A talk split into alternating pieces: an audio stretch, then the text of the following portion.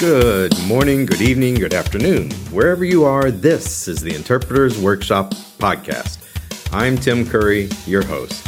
Here we talk everything sign language interpreting the ins, the outs, the ups, the downs, the sideways of interpreting. If you're a student, a new interpreter, experienced interpreter, this is the place for you. If you want to know more, go to interpretersworkshop.com. Let's start talking interpreting. And now, the quote of the day by Indian professor of musicology Hazrat Inayat Khan. Some people look for a beautiful place, others make a place beautiful. Today, I compare traveling to interpreting. Traveling solo versus traveling in a tour group, or interpreting solo or interpreting with a team. What are the pros and cons? The positives, the negatives, the craziness, the responsibility. We've all experienced traveling these two ways in our profession and in life. Let's take a look and see how we might improve those. After all, learning from our experiences is what it's all about. Let's get started. I absolutely love interpreting and I absolutely love traveling. Traveling is a wonderful adventure. It doesn't necessarily mean where we're going is the ultimate goal, but getting to that place helps enrich how we feel about the place when we arrive. The things we have to go through to get there, whether it's just walking down a path, going through the gate, and walking up to the ruins of a castle in front of you, situated on a hill that overlooks a beautiful meadow with a small lake, clouds overhead, and a bunch of sheep grazing on the hillside. It makes the journey worthwhile to feel that breath coming out of you as you exhale in delight of being where you are. But traveling alone versus traveling with a tour group is quite different. There are pros and cons to both. When I first started traveling alone, my first trip to Great Britain was alone for 18 days. I arrived in London, took a train to Bath, and my plan was to go to Bath, to the Cotswolds, to Liverpool, to Edinburgh, down to the North Country of England, see Hadrian's Wall, a few villages in the north, down to York, and from York back to London to finish the trip. I was on my own. I had made the plans myself, packed my own bags, decided which cities to visit, why to visit them. I had booked some of the bed and breakfasts, but not all. I decided I would do what came to me at the moment because I really don't know what's in each of those cities until I get there. Because when you arrive, you feel something different. You feel something about the environment that tells you what you want to do, where you want to go. And you never know until you get there. I tried many different restaurants. I tried new variety of snacks from the grocery stores. So many things that I could do in a relaxed, wonderful atmosphere of traveling alone. Because it's not necessarily the places that you go, but it's the journey to get to those places that makes it all worthwhile. When you finally get to that point where you walk down the trail, you open the gate and you see in front of you the ruins of the castle surrounded by beautiful plains slowly rolling down to a lake and you feel that breath exhale from you, that feeling of I made it. I arrived here on my own and you feel how your body relaxes. It's a good feeling. But traveling on your own has its pros and cons. And traveling in a tour group has its pros and cons too.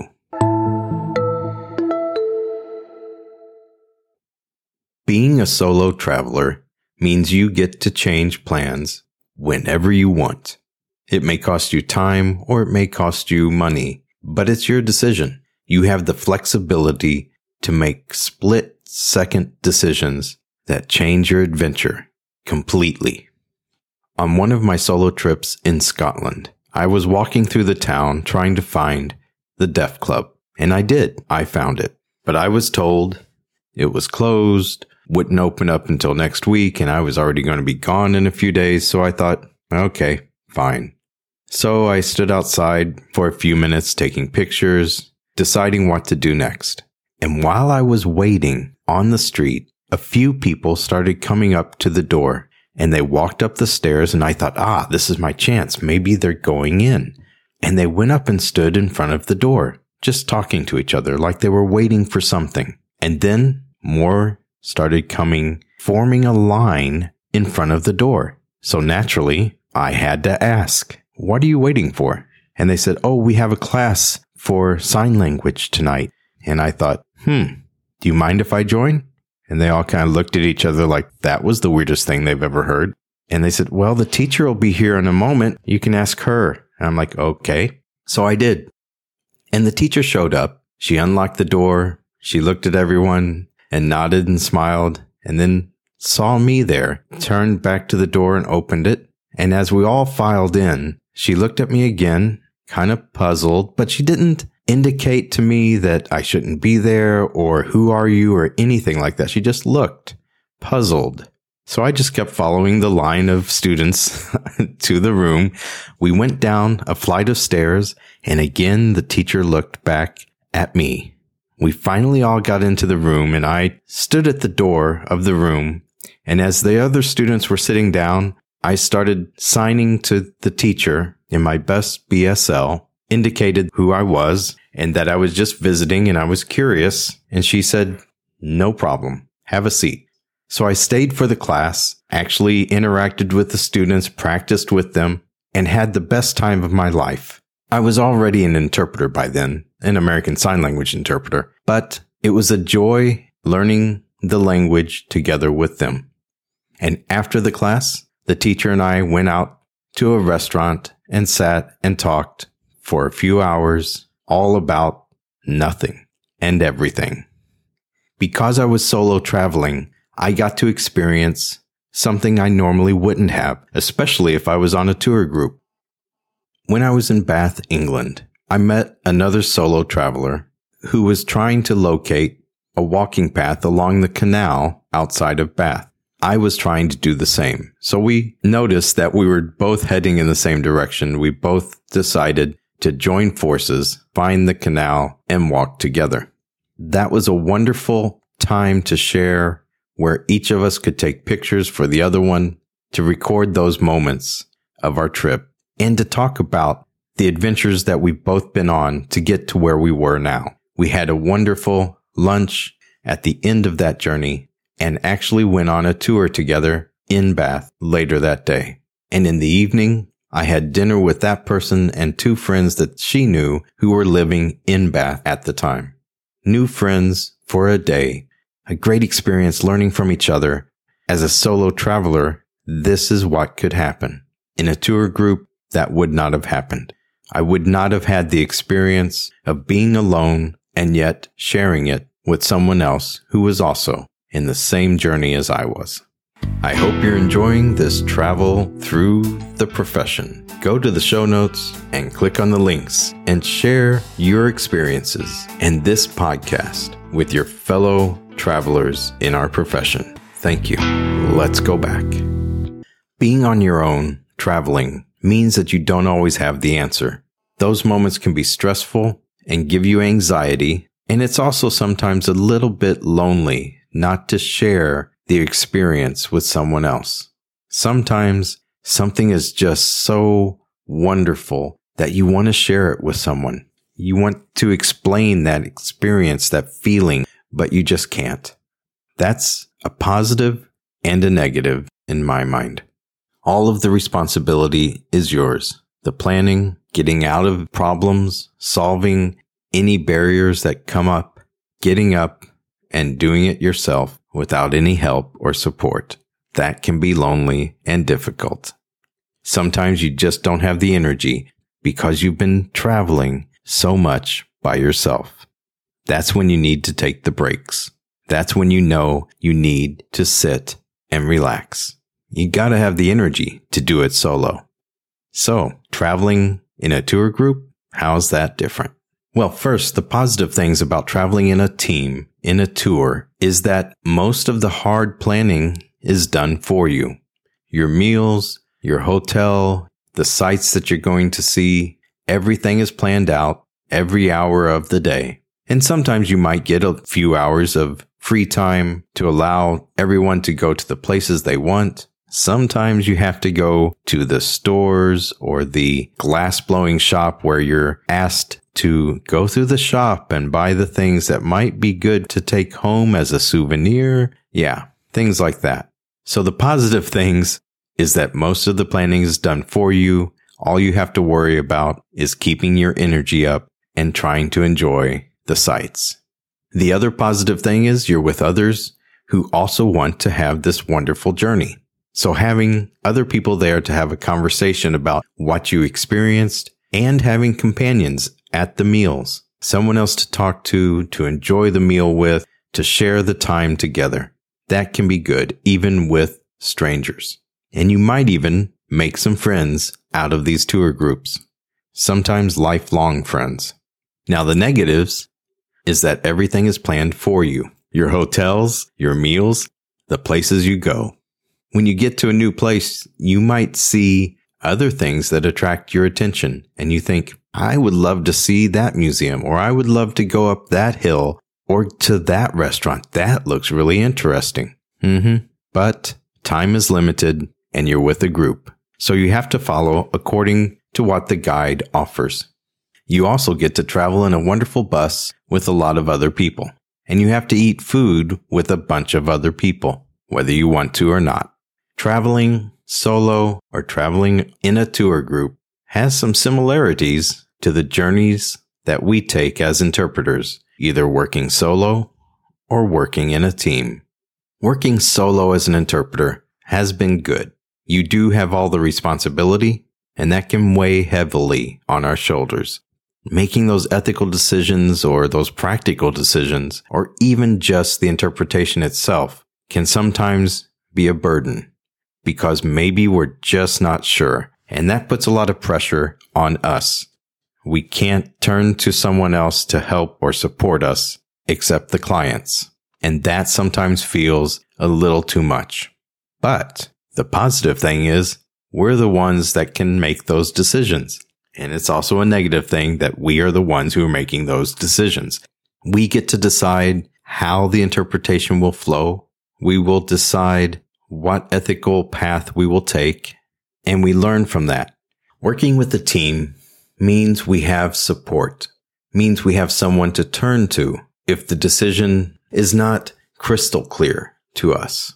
Sometimes we just want that extra nod that says, yes, we're doing the right thing. Sometimes teaming can be negative. Once upon a time in my career, I was interpreting with a team that I had never interpreted with before. And it was in a group setting, a lot of us sitting around a table, and across the table at a diagonal was my team. Just the way the room was so small, we could not move in the room at all. And at one point, I was interpreting into sign language and I needed support. And I looked to my team for reinforcement. And that's when my jaw dropped. My team was not working. And what do I mean by that? Well, normally when I'm working in a team, we're working together. My team is usually monitoring my work to know when to give me a sign or to take over if something goes wrong and vice versa. However, when I turned to look at my team, I picked up my jaw from the floor and quickly continued working from what I could do on my own as though I was working as a solo interpreter because my team was knitting. That's right. She had two long needles and a ball of yarn and was knitting what looked like a sleeve to a sweater. In fact, she continued to do so until it was her time to switch with me. And I knew it was her time to switch when I heard the needles clack together and I noticed she was putting her yarn and needles back into her big bag, putting it on the ground and looking at me notifying me that it was her time to take over. It gets better. When it was my turn to switch with her, I knew when that time was by the fact that she just put her hands down and reached for her bag. And I immediately realized I was supposed to take over. And I did. And again, there was a point when I needed a little feedback. So I looked to my team again, anticipating the needles. But this time I saw a small crossword puzzle book and a tiny little pencil which was scratching along on the page. I realized I was working solo again. That wonderful team interaction, or should I say non team interaction, reminded me that we don't all work the same way. It also reminded me that I should probably speak to my team before we start and figure out how it's going to work. That's advice I have taken with me ever since. However, let's talk about that. Let's talk about how we should work as a team. Let's talk about things you might have experienced yourself. Have you ever been working and your team jumps in before you can start? They interrupt you and interpret into the spoken language before you can even start your sentence. That's usually because they don't know that your lag time, that your processing time is that long. Many of us have long processing times because we give ourselves enough time to reorder, restructure the concept into the language that we're using. Or we have another reason for waiting. But sometimes the team we have is impatient and wants to start right away. Or they don't help at all and just let you hang when you actually do need the support. Sometimes our teams decide they need to teach us. Sometimes they say, you know, that's not really the sign that you use for that. Or they might say, the standard way of doing this is this, this, this, not the way you're doing it. It's wonderful to hear that condescending voice. I hope that encourages you not to do some of those things. Some of the positive things, sometimes you get that feeling and automatically your team knows exactly when to give you the word or exactly when to give you the sign right when you need it. Usually that happens because you've talked about it beforehand and you've said, you know what? There's going to be a lot of numbers because this is all about finances. If I hesitate or if I look to you, tell me the number that should be coming. It's just a reinforcement for both of you to look for those, to be accurate in that regard. It's also nice when I have a team who cheers you on. They said, that was a beautiful interpretation of that concept, what have you, are. I like that sign you use for this. That was beautifully done. It's nice when your team suggests something rather than correcting you. Treating each other as equals with respect, with that as the foundation for teaming, that will help with all of these negatives and with the positives.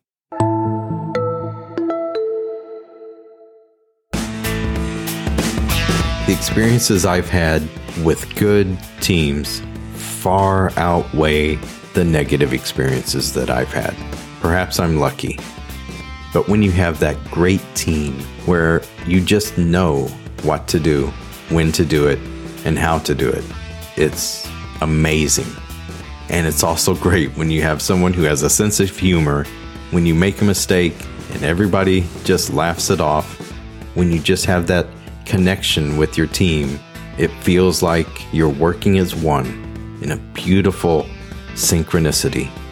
It's great. Interpreting, like travel, is different every time you do it. Even if you travel to the same location, that environment has changed those people have changed. The moods of the people have changed. The weather may be different. There may be a new shop. There may be new limitations on where you can go. And that relates to interpreting. The schema may be the same. The setting, the context is different every time. So we need to rely on our flexibility, our skills, and how to interact with our team and the clients. The most important thing is the journey, learning from each other, finding those moments when you can exhale and see that beautiful moment when everything is just perfect. It's worth the trip. I wish you good travels in our profession, good companions, good strangers, and wonderful moments to breathe. So, keep calm, keep traveling the interpreting profession. I'll see you next week. Take care now.